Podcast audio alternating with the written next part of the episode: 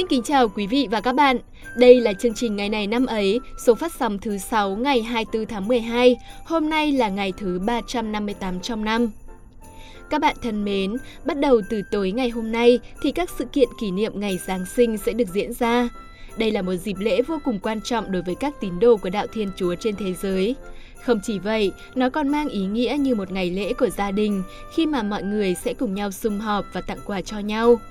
Ngày chính của lễ Giáng sinh là ngày 25 tháng 12, nhưng vào tối ngày 24 thì các hoạt động hầu như sẽ được tổ chức và kéo dài sang ngày hôm sau. Giống như nhiều nơi khác trên thế giới, ở Việt Nam, Giáng sinh là một ngày lễ rộn ràng và rất được mong chờ. Chúng tôi chúc các bạn thính giả sẽ có một ngày lễ thật ấm áp, an lành, hạnh phúc. Và nếu sinh nhật của bạn đúng vào ngày hôm nay thì chúc cho niềm vui của bạn sẽ được nhân đôi nhé. Và như một món quà gửi đến các bạn, chúng tôi sẽ tiếp nối chương trình với một câu danh ngôn vô cùng ý nghĩa liên quan đến ngày hôm nay.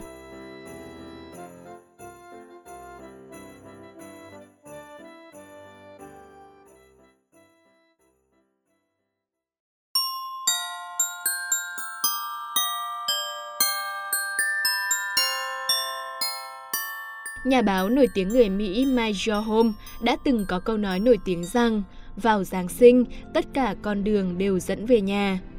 Chỉ là một câu ngắn gọn thôi, nhưng đó có lẽ là ý nghĩa lớn nhất của ngày lễ đặc biệt này. Giáng sinh diễn ra vào thời điểm cuối năm, gần với dịp năm mới, nên người ta thường gọi chung đây là mùa lễ hội. Ngay từ đầu tháng 12, khắp mọi nẻo đường đã xuất hiện cây thông, quả chuông, đèn trang trí và những món quà lấp lánh bắt mắt.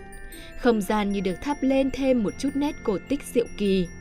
Giữa lúc thời tiết vô cùng lạnh giá của những ngày cuối năm, thì ngày Giáng sinh hiện lên như để tỏa ra nguồn năng lượng thực sự ấm áp, có khả năng xoa dịu, chữa lành và khiến người ta muốn ước ao nhiều hơn về cuộc sống bình an, hạnh phúc.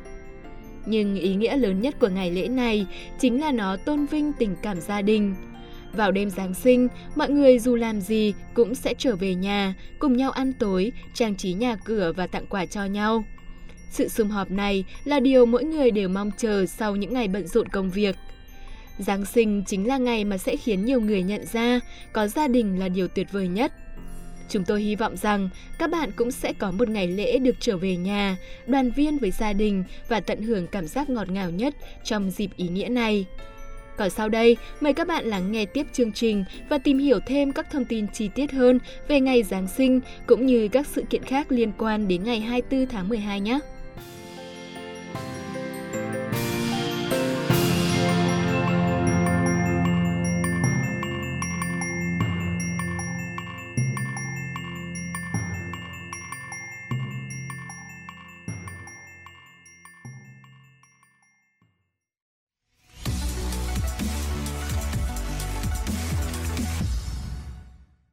Các bạn đang quay trở lại với ngày này năm ấy và như đã hẹn, sau đây sẽ là phần nội dung chính của chương trình. Huyền Trang và Phạm Kỳ sẽ gặp lại chúng ta để giải đáp câu hỏi ngày này năm xưa đã có điều gì đáng chú ý được diễn ra. Hãy lắng nghe và chiêm nghiệm xem những sự kiện trong quá khứ liệu còn có ảnh hưởng gì đến hiện tại không bạn nhé.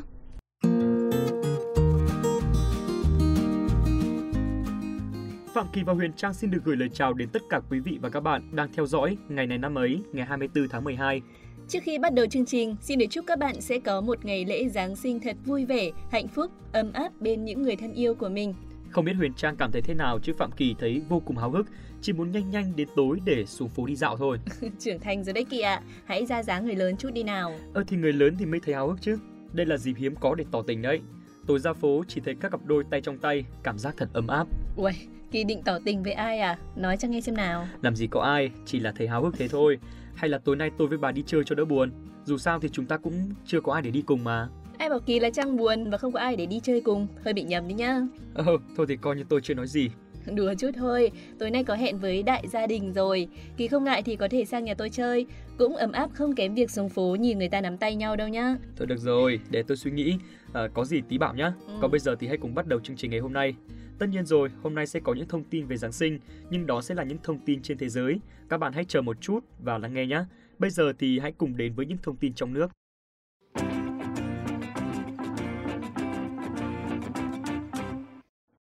Quý vị và các bạn thân mến, mở đầu sẽ là một thông tin về lịch sử. Danh tướng Phạm Bạch Hổ mất ngày 24 tháng 12 năm 972. Ông là võ tướng dưới trướng Ngô Quyền, tham gia trận chiến lịch sử chống quân Nam Hán trên sông Bạch Đằng năm 938, chấm dứt 1.000 năm đô hộ của phong kiến phương Bắc. Phạm Bạch Hổ là người gốc Nam Sách, Hải Dương nhưng được sinh ra và lớn lên ở Đằng Châu, Hưng Yên. Theo một số tài liệu, mẹ Phạm Bạch Hổ nằm mộng thấy sơn tinh Bạch Hổ mà có mang.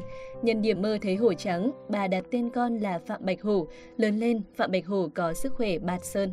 Khi Ngô Quyền mang quân từ châu Ái ra Bắc, đóng ở miền Lương Sâm, đón đánh quân Nam Hán, Phạm Bạch Hổ đã góp công lớn cùng với chủ tướng Ngô Quyền trong chiến thắng Bạch Đằng lịch sử năm Mậu Tuất năm 938, đánh tan quân Nam Hán, mở ra thời kỳ độc lập của dân tộc sau gần 1.000 năm Bắc thuộc. Khi vua Ngô Quyền mất năm Giáp Thìn 944, Dương Tam Kha, em vợ Ngô Quyền, cướp ngôi. Ông đã giúp Ngô Sương Văn, con trai thứ của Ngô Quyền, đoạt lại ngôi vua, xưng là Hậu Ngô Vương. Năm Tân Hợi 951, ông được Hậu Ngô Vương phong làm phòng át, trấn giữ vùng Hải Đông, khi hậu Ngô Vương mất, các hào trưởng nổi lên cát cứ từng vùng. Phạm Bạch Hổ đã chấn giữ vùng cửa biển sông Hồng, cửa ngõ quan trọng vào thành Đại Lam, cai quản một vùng đất đai rộng lớn, giúp nhân dân khai khẩn đất hoang, đất bồi để sản xuất nông nghiệp. Phạm Bạch Hổ trở thành một sứ quân hùng mạnh. Khi vạn thắng Vương Đinh Bộ Lĩnh được sứ quân Trần Lãm giao cho toàn bộ binh quyền, mang quân đánh dẹp loạn 12 sứ quân, Phạm Bạch Hổ đem quân quy phục, lập nhiều công giúp Đinh Bộ Lĩnh thống nhất đất nước. Vua Đinh phong Phạm Bạch Hổ trước thân vệ đại tướng quân. Chúng ta sẽ cùng chuyển sang những thông tin về văn hóa nghệ thuật. Nghệ sĩ nhân dân Bạch Tuyết sinh ngày 24 tháng 12 năm 1945 tại làng Khánh Bình, Châu Đốc, nay thuộc xã Khánh An, huyện An Phú, tỉnh An Giang.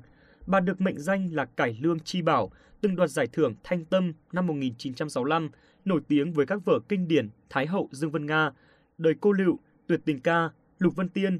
Nghệ sĩ nhân dân Bạch Tuyết còn là tiến sĩ nghệ thuật cải lương đầu tiên được nhà nước vinh danh nghệ sĩ nhân dân năm 2012. Vì không may mất mẹ từ bé nên từ nhỏ nghệ sĩ Bạch Tuyết đã sống tự lập, nhưng có lẽ chính sự thiếu thốn này đã làm nên động lực để phát triển về sau.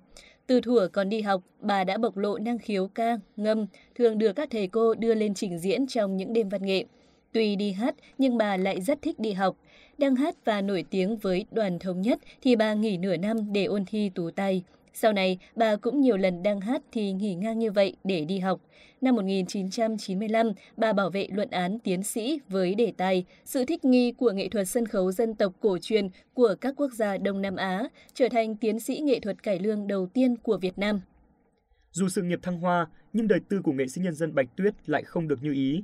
Mối tình đẹp của cặp đôi Bạch Tuyết, Tam Lang từng làm tốn không ít giấy mực của báo chí. Sau thời gian gắn bó, họ quyết định tiến tới hôn nhân làm đám cưới rầm rộ với sự ngưỡng mộ của công chúng. Tuy nhiên, cuộc hôn nhân sớm đứt gánh giữa đường khi gia đình chồng rất mong ngóng có cháu trai nối dõi, nhưng các bác sĩ lại khẳng định nghệ sĩ Bạch Tuyết không thể sinh con. Hôn nhân tan vỡ khiến nữ nghệ sĩ suy sụp, từng có ý định đi tu. Tuy nhiên sau đó, bà tình cờ bén duyên với một người đàn ông Việt kiều Pháp. Được biết, sau khi quen nhau một tuần, hai người đã gắn bó. Sống với nhau sau tháng thì bà mới biết ông là một tỷ phú. Cuộc tình định mệnh này cũng mang đến cho nghệ sĩ Bạch Tuyết một cậu con trai tài giỏi và hiếu thảo.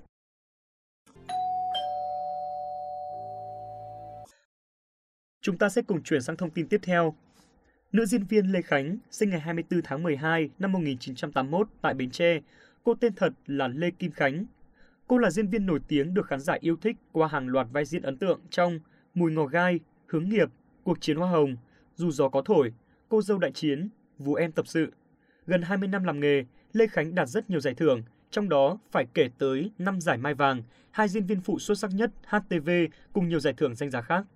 Bộ phim truyền hình đầu tiên mà Lê Khánh tham gia là Long Xích Lô của đài TFS do Võ Việt Hùng đạo diễn. Năm đó, Lê Khánh đang học năm nhất trường sân khấu điện ảnh thành phố Hồ Chí Minh.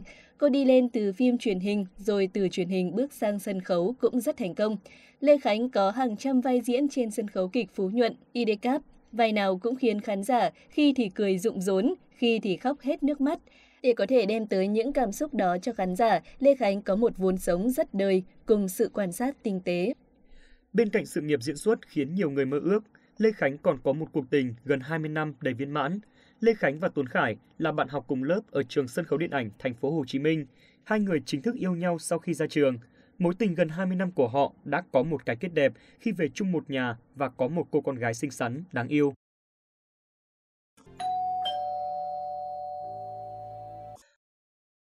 Tiếp tục chương trình sẽ là những sự kiện trên thế giới.